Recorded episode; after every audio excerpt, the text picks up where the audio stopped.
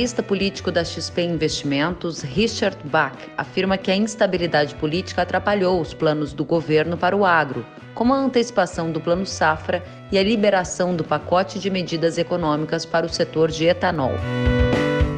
No bate-papo, você vai conferir também se há condição para o processo de impeachment a Bolsonaro avançar e também como está a avaliação do ministro da Economia, Paulo Guedes, e da ministra da Agricultura, Tereza Cristina, no governo.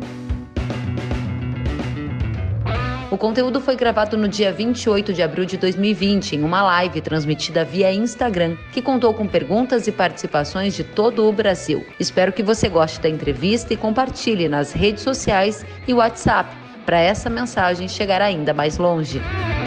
Para mais atualizações, siga kellen.severo no Instagram.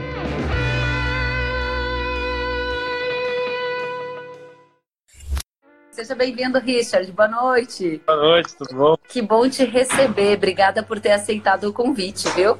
Obrigado, eu, imagina. Richard, eu quero já te dizer que tem gente de Unai, Minas Gerais, gente de Uruguaiana, Rio Grande do Sul, minha terra. Sei que Rio Grande do Sul também é teu estado. Daqui a pouco vai aparecer alguém de Venâncio, Rio Grande do Sul, que é a terra do Richard, não é? É sim, é sim, Venâncio. Que e... bacana. Trabalhou muito, eu já morei em Tocantins, a gente é daqueles gaúchos que vai que ir embora também. Tocantins, norte de Goiás. Caramba! Sul... É, já, já esteve em tudo que é lugar nesse Brasil, que bacana. Então, certamente você vai encontrar gente conhecida aqui na nossa live. Centenas de pessoas já estão. Ó, oh, Venâncio está aqui, ó. Lisiane de Souza. Falei. A prima, muito bom, muito bom. Que legal. Então começamos assim, revendo os parentes, revendo os amigos e conhecendo gente nova nessa live. Quero então dar o start no nosso bate-papo.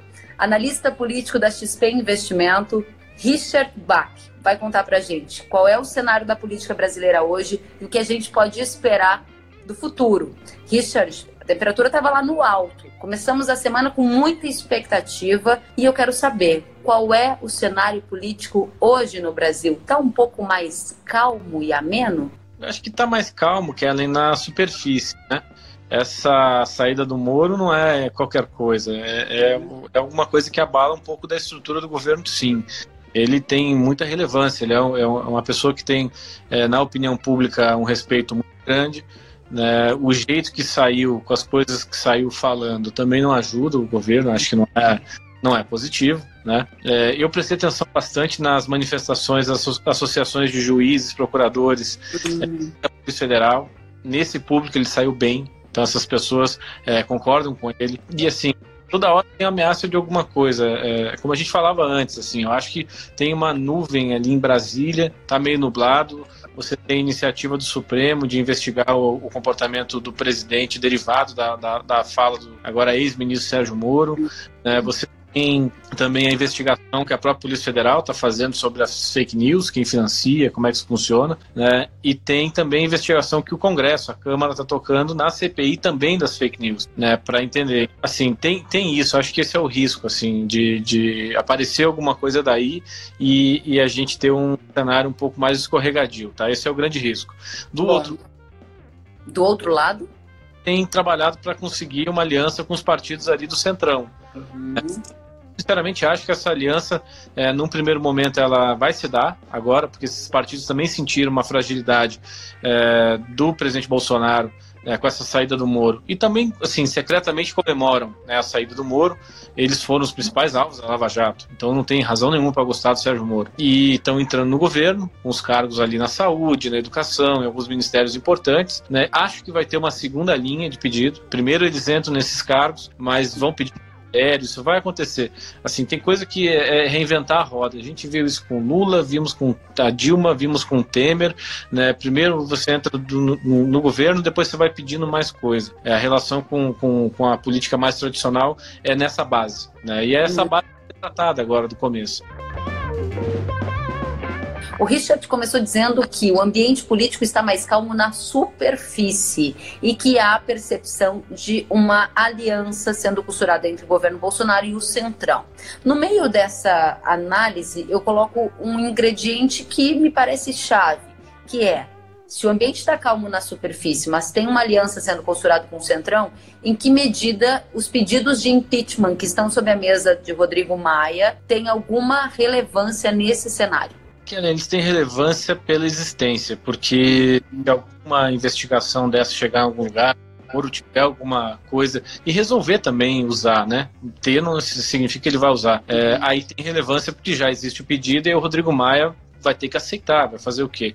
Mas eu, eu tenho dito desde antes até do Moro, eu acho que está muito frio para ter um pedido de impeachment, tá? Um aceito e depois tocado com, com é, sucesso para tirar o Bolsonaro. Acho que o empresariado não, não, ainda não desbarcou do governo, está preocupado como é que vai pagar as contas numa crise desse tamanho e menos com política. Eu acho que todos nós, é, em que pese ser contra mim, o meu trabalho, né? Estão é, necessariamente a força é, a mais com política do que deveríamos no momento de crise desse. Eu acho que o governo perde o foco. Acho que o Congresso, os governadores, os prefeitos, todo mundo perde um pouquinho da mão nesse momento. Sabe? Tá errado discutir saída de ministro, saída de Polícia Federal, se aceita impeachment ou não, numa crise de saúde que está batendo na economia. Isso tá é, mas eu... bem relevante, Richard, porque o foco da nossa atenção desviou realmente para esse tema, né, nos últimos dias, até pelo calor da, da discussão e pelo quanto foi surpreendente para grande parte de nós brasileiros, né? É, e, mas assim, acho que não tem, as condições do impeachment agora estão muito longe, tá? A economia não está, assim, é, preocupada com isso. Os setores econômicos estão preocupados com sobreviver. Né? O Bolsonaro ainda tem um nível de popularidade que é considerável, você não pode dizer que ele tem 30%, 25%, mantém. Isso é muita gente, tá? É um apoio importante. Né? No Congresso, ele está fazendo esse movimento de ter mais aliados. É, e assim, não tem crime, não tem fato, não tem uma razão para você é, começar um pedido desse, né? Uma forte. Então acho que não, eu sinceramente não, não, não vejo isso acontecendo. É, aceitar um pedido de impeachment num momento desse é você brincar de roleta russa com uma crise de saúde e econômica, assim, na sua mesa. Eu acho que é de... não vai acontecer, não. Sinceramente, acho que não. Richard dizia que a, o pedido de impeachment ele tem relevância por si só, mas não há nesse momento um terreno fértil, dado que o presidente Jair Bolsonaro ainda conta com 30% de aprovação popular e também que tem um ambiente mais frio em Brasília, o que não significa que haja alguém abraçando esta ideia. Inclusive, Richard, hoje o presidente da Câmara, Rodrigo Maia, voltou a descartar um processo de impeachment e falou, inclusive, sobre cuidado e paciência. Se no curto prazo o Richard, que é analista político da XP Investimentos, está dizendo que o ambiente está calmo na superfície e que não tem calor o suficiente para abraçar um processo de impeachment, quais são os riscos políticos que devem nos preocupar de agora em diante, então? É, a gente lá do mercado financeiro está muito preocupado com o Paulo Guedes, né? É, no, na Câmara e no Senado, falando lá com os parlamentares, é, no dia que o Moro o pessoal lá estava dando de barato que diz, olha, agora é o Paulo Guedes. E aí o mercado naturalmente se preocupou e isso foi para o preço, o dólar subiu, foi, não foi só Moro, foi também a preocupação. Eu já acho o contrário, sinceramente eu acho que o Moro ajuda o Paulo Guedes a ficar no governo e a ficar com um pouco mais de força, porque, veja você, dias atrás o ministro da Casa Civil, o general Braga Neto, apresentou o plano econômico sem falar com o Paulo Guedes. É, assim, é, é, completamente desarrazoado você apresentar um plano econômico sem falar com o ministro da Economia, né? Mas fez isso. E o Paulo Guedes, isso demonstrava que o Paulo Guedes estava um pouco desconectado, um pouco mais enfraquecido. A saída do Moro obriga o Bolsonaro a segurar o Paulo Guedes, porque não pode perder. Ele tem duas pernas. Uma era o Moro, combate à corrupção, e a outra era o Paulo Guedes na economia. Né? Se ele perder as duas, ele não anda. Então, é, eu acho que esse risco está afastado. O que eu acho é, pode vir alguma coisa dessas investigações, pode ter vazamento. É, isso acontece. A gente já viu no passado a polícia vazar coisa, advogado vazar coisa de investigação, né? E as investigações estão acontecendo. É, em Brasília, a gente escuta que o risco vem daí. Essa coisa do Supremo também e assim é, é, e da instabilidade que é, o, a política tem trazido. O presidente tem uma contribuição na instabilidade, discute coisas que não necessariamente são naquele momento. Eu acho que esses ataques nas redes sociais também são muito ruins. Nós vimos eles acontecendo contra o ministro Braga Neto da Casa Civil, nós vimos eles agora acontecendo contra o Moro, nós vimos também acontecendo contra a ministra Tereza Cristina, é, porque ela foi lá e regulou a nossa relação com a China. Eu acho que tem um fetiche de alguns grupos do governo é, perto do presidente Bolsonaro Bolsonaro que não gostam da China resolveram não gostar da China. E ninguém entende por quê. Né? Só porque é vermelha, é porque é o Partido Comunista, mas assim, para a nossa economia é vital, é crucial que a gente tenha uma boa relação com a China, que eu acho que está tendo uma paciência com a gente é, bastante significativa. Né? E, e eu, assim, isso preocupa, tá? Esses ataques dessa ala mais ideológica causando algum tipo de desestabilização. Isso, isso incomoda, sabe? Porque se a Tereza Cristina cansar e sair do governo por causa de uma coisa dessa, aí você tem mais instabilidade. Isso não, isso, isso preocupa. No longo prazo, eu acho que vai ter uma briga é, bastante tem a pergunta aqui. Do... É, exatamente. Eu não queria perder aqui o nosso gancho. A pergunta do Weingartner, acredito que seja assim o sobrenome. A ah. Tereza Cristina, ministra da Agricultura, corre risco? Ela pode deixar o governo? Eu preferi já colocar a pergunta porque era justamente o ponto que você abordava. Traz pra gente esse bastidor. Tereza Cristina está forte no governo, aquela aparição junto com o governo, com o presidente em frente ao Palácio da Alvorada. Quais os símbolos e sinais que a gente tem que observar? Não, acho que ela tá forte, acho que sabe o que está fazendo. É uma pessoa que tem a cabeça no lugar. Eu conheço ela é, desde a Câmara. Né? A gente sempre muito o trabalho da, da, da, deputada e agora a ministra é, Tereza Cristina e acho que ela no governo ela é muito forte. Teve esse ataque, que eu acho que é essa ala ideológica que fica arrumando um por dia para brigar. É, não brigar com ninguém no dia, eu acho que eles consideram que foi um sucesso. Mas eu acho que a ministra está forte, eu acho que ela sabe o que está fazendo e tirar ela é uma crise muito grande para o Bolsonaro na Câmara e no Senado, com a FPA, que ela presidiu né, até virar ministro. Eu acho que é uma crise que o Bolsonaro não pode comprar. Né? Não adianta nada ele trazer o Centrão para dentro do governo e brigar. Brigou com, com, por causa do Moro com a frente da segurança pública. Aí vai brigar por causa da. Enfim, é, quem manda a ministra Cristina com a frente parlamentar da agropecuária. Então, é colocar com uma mão e tirar com a outra. Eu acho que isso não vai acontecer, não. É, foi um pouco dessa. Esse pessoal que tem, é meio fio desencapado né, mas não é uma coisa estrutural do governo, acho que não é orientado pelo presidente, acho que não ali no, no, núcleo do governo a gente não vê, núcleo sério, né, do governo, a gente não vê ninguém querendo queimar ou tirar a ministra, senão, pelo contrário, muitos elogios ao trabalho dela. O que, que é núcleo sério? E esse núcleo sério que você se refere, ele toma as decisões ou há um outro grupo que toma as decisões e que dá a direção para o governo? Tem uma disputa aí, né? Tem o, o da Casa Civil, o general Braga Neto, acho que deu centralidade para o governo. O pessoal em Brasília tem tratado o primeiro-ministro. Assim, quando eu ouvia um, um, político bem importante falando isso, eu perguntei de novo, é primeiro-ministro? Ele falou, ah, primeiro-ministro, é, tá, tá tocando o dia a dia do governo, dia a dia de Brasília. É, dali a gente assim, bastante, uma opinião bastante positiva com relação à ministra, né? assim, tem essa coisa de China, tem essa coisa meio folclórica, meio alegórica, assim, e, e, esse pessoal tem influência, tá? Esse pessoal mostra, por exemplo, domingo. Então, tem, tem um pouco disso, mas é. Eu acho que, que é muito. Eles têm força ainda para fazer uma. É, uma mudança mais significativa nisso. Bacana, respondida então a pergunta, vamos a mais uma do Marcos Faria, que diz o seguinte: com essa aproximação do governo ao Centrão, qual a possibilidade de assistirmos a colisão do Toma lá da cá? Obrigada, Marcos Faria, pela pergunta. É, obrigado, Marcos. Eu, eu, assim, por definição, eu não seja errado, tá? Essa coisa de você ter é, gente indicada por políticos no governo. Isso acontece em todos os governos do mundo. Acho que é normal. Se você quer ter uma base, você quer ter relação, você tem que governar junto.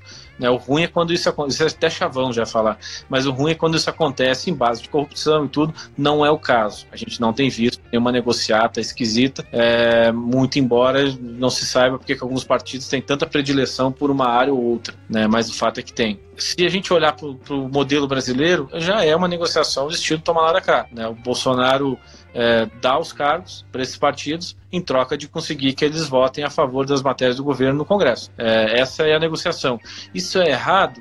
Não necessariamente. O problema é que nós já vimos esse filme no passado e fica todo mundo meio desconfiado. Mas eu não, não, não, não acho errado por definição, sinceramente. Não, não vejo problema se for uma coisa limpa, se for uma coisa é, para ajudar.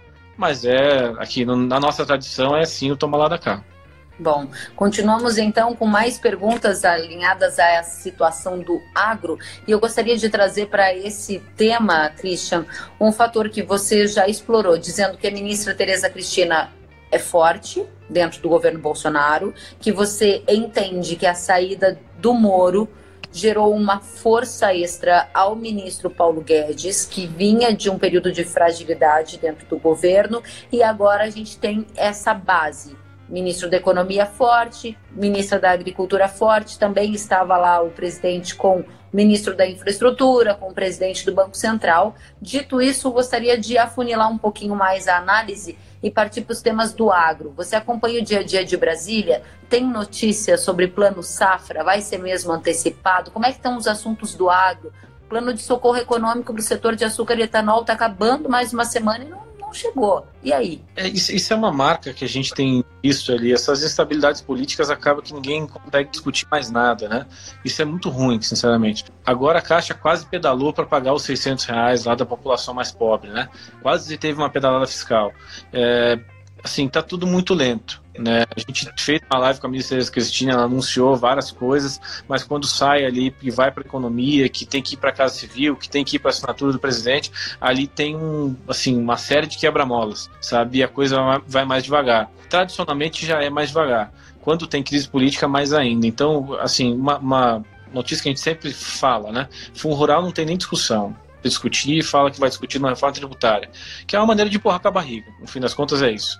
O resto das coisas está assim, tá no mesmo ritmo que todos os anúncios do governo, né? Tudo muito devagar, tudo muito enrolado, até sai, mas sai muito brigado. É, tem duas semanas que não acontece nada. Pois sabe? é, a Talita está aqui perguntando perspectivas para o novo plano safra, ou seja, havia um ritmo antes dessa situação da semana passada, então perdeu-se esse ritmo e agora é preciso retomar. Isso significa que pode haver uma lentidão seja para liberar recursos para setores como o etanol, seja para antecipar plano safra, porque está todo mundo querendo atenção da pasta da economia, né? É, e eles estão bem sobrecarregados. Hoje a gente falou lá com o secretário Valderi, com o Bruno Funchal, o Caio Megali, o Jefferson, todo mundo trabalha com ele ali, e eles estão bem sobrecarregados. O problema é, é, assim, quando tem briga em cima, né, no, no primeiro escalão, Bolsonaro brigando com o ministro, o ministro brigando de volta, Paulo Guedes brigando com o outro, é, acaba que ninguém senta para falar do que precisa, né? Você primeiro se defende para depois começar a tocar a vida.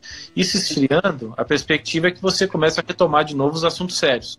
Né, o que precisa para ajudar todo mundo nessa crise, porque vai precisar de ajuda. Né? Então, Bom, aí é complicado, a gente realmente imagina a demanda né, do governo nesse momento. Richard, Sônia Henrique pergunta: os filhos do presidente têm poder de influenciar o governo? Obrigada pela pergunta.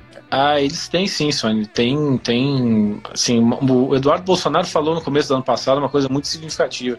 Ele disse: olha, tudo bem, ministro vem e volta, político vem e volta, é, mas a gente almoça com ele todo domingo e não tem como ser demitido, ninguém demite filho. Né? E eles têm sim influência, eles têm.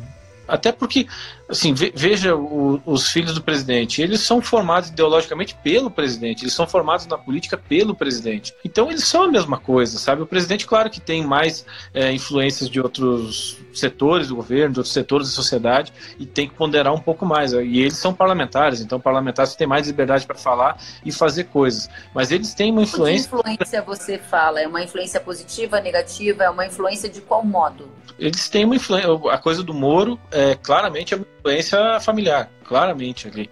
É, foi uma influência que veio dali. É, tem outras confusões. A coisa da China, o Eduardo Bolsonaro foi quem falou. Eu, sinceramente, acho que eles tomaram cuidado de ser alguém com o sobrenome Bolsonaro que não fosse o pai, né? Que concordasse com aquilo lá que estava se falando nos Estados Unidos.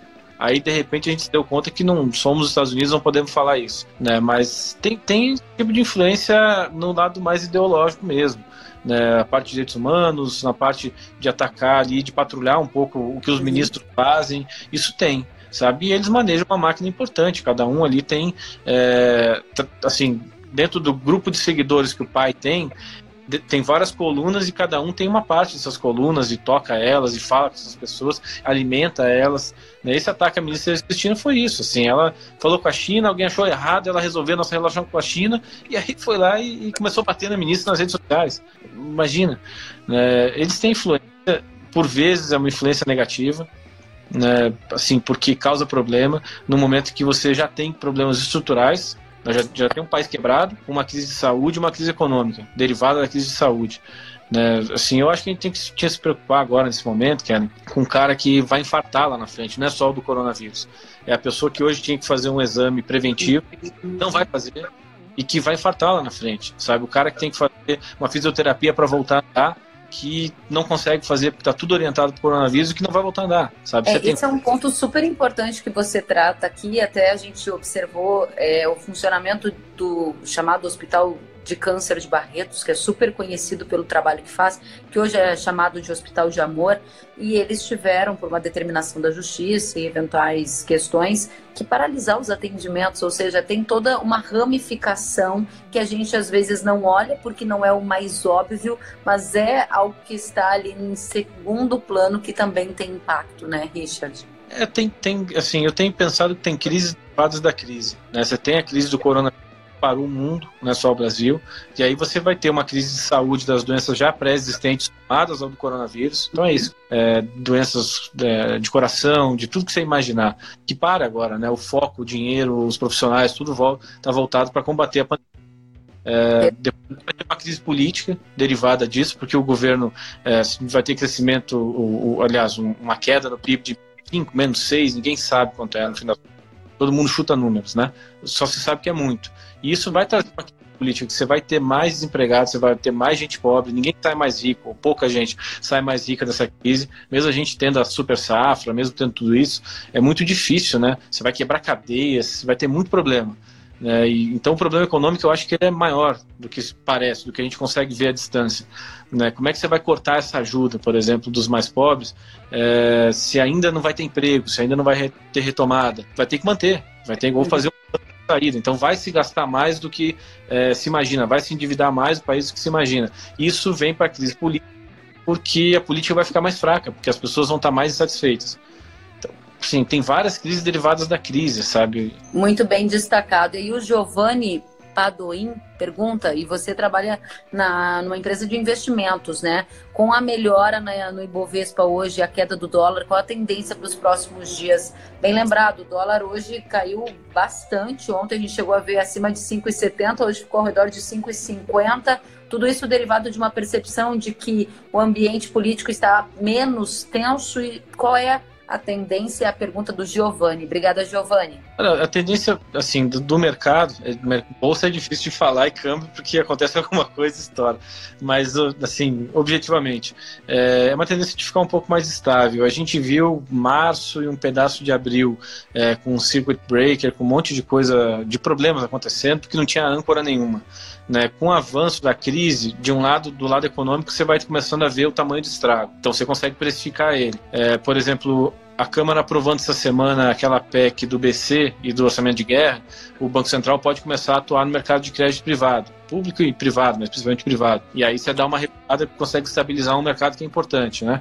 É, assim, do dólar, o que andou essa semana foi crise doméstica. Foi menos crise externa do que, do que e tem tido interno, o dólar tem se valorizado frente às moedas emergentes, mas foi mais crise interna. Então o Banco Central também atuou muito forte para tentar conter o preço. Essa é uma marca que é, é interessante quem, quem mexe com dólar é, observar isso. O Banco Central, quando tem problema de valorização do dólar frente às moedas estrangeiras, não tem entrado, a não ser para assim, para tirar alguma grosseria na subida. Não tem entrado. Agora, quando é um problema interno, eles atuam muito mais forte. Isso dá um. Foi o caso de sexta-feira, né? Foram oito intervenções somente na sexta. Foi o dia da que Moro se demitiu do governo.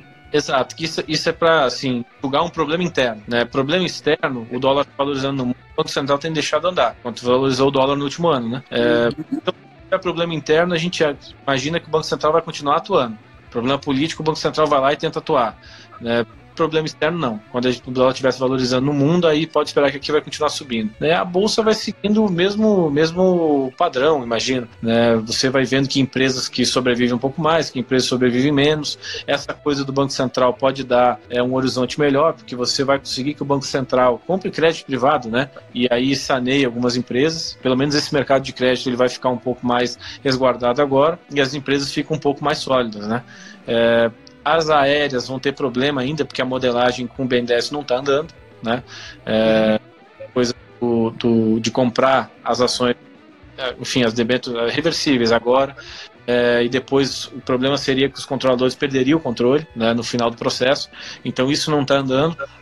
Mas eu é, do ambiente político dando uma estabilizada agora, a tendência é o mercado seguir isso. É claro que Legal. crise Né? Crise tem problema. Eu olho a minha conta todo dia para saber o que está acontecendo, porque uhum. é, todo dia tem alguma ação, né? Eu tenho brincado, eu digo, aquela frase que no Brasil ninguém morre de tédio, mas a gente está começando a não morrer de tédio para morrer de infarto. Então, pô, vamos regular. Tá, tá, bastante dinâmico, né, Richard? Agora a gente está se encaminhando aqui para as perguntas de mais pessoas que nos acompanham e o Ricardo Borges pergunta: o mercado agrícola vai ser impactado de qual forma por toda essa instabilidade política?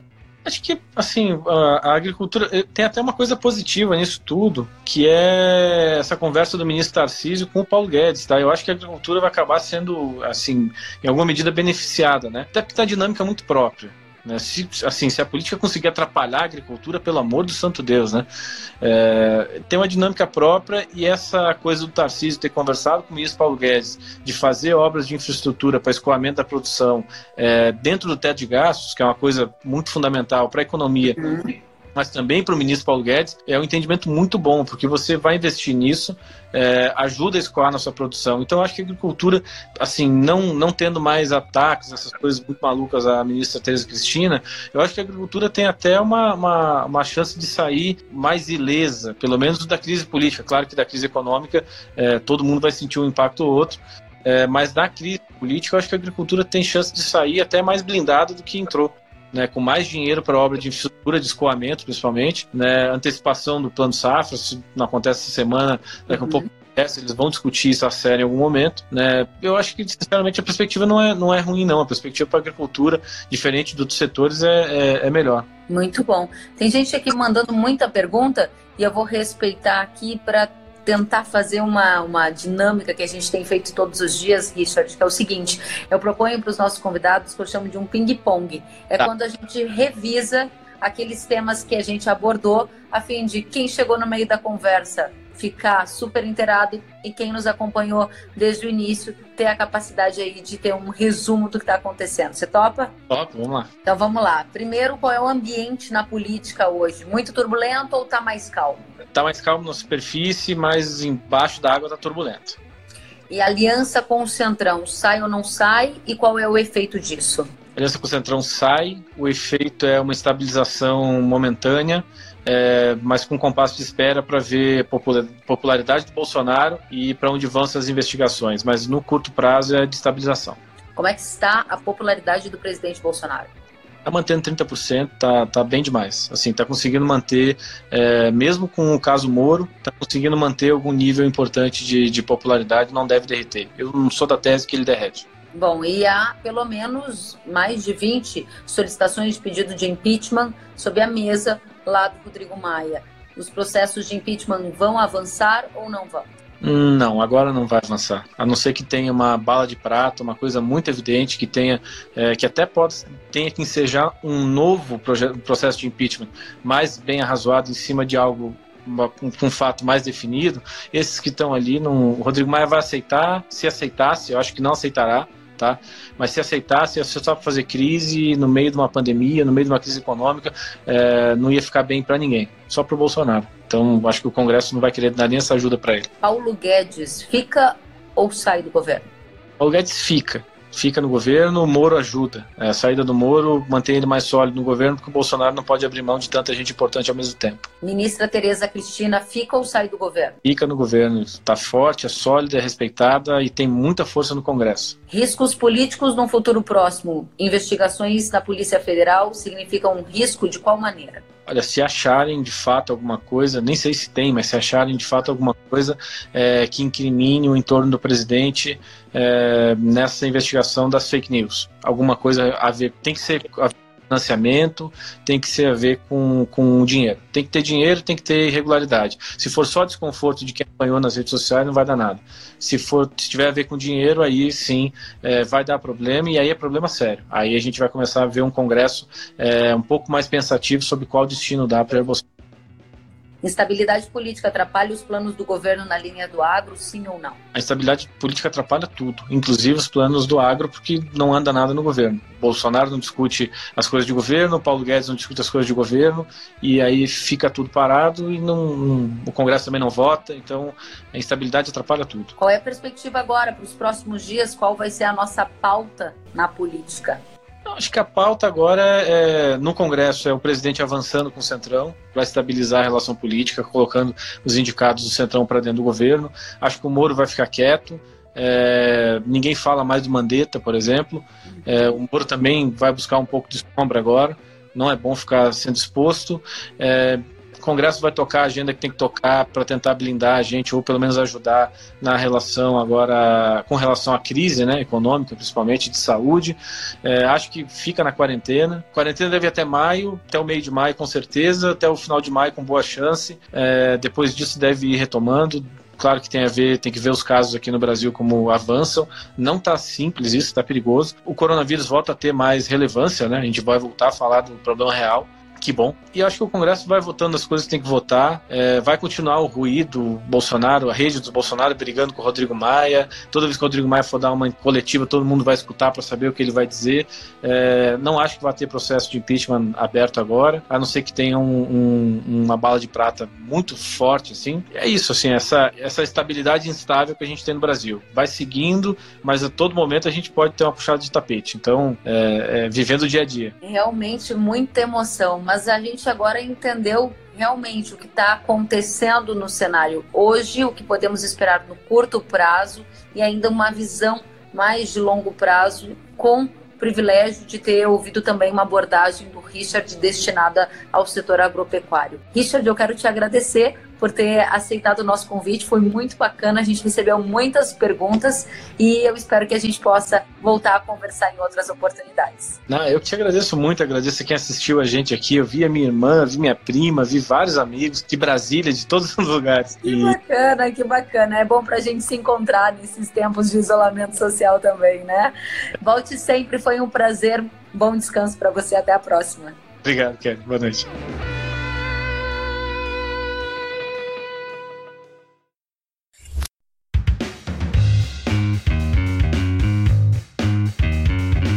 Que bom que você gostou da entrevista e ouviu todo o conteúdo. Se quiser acompanhar as atualizações, siga kellen.severo no Instagram. Até a próxima!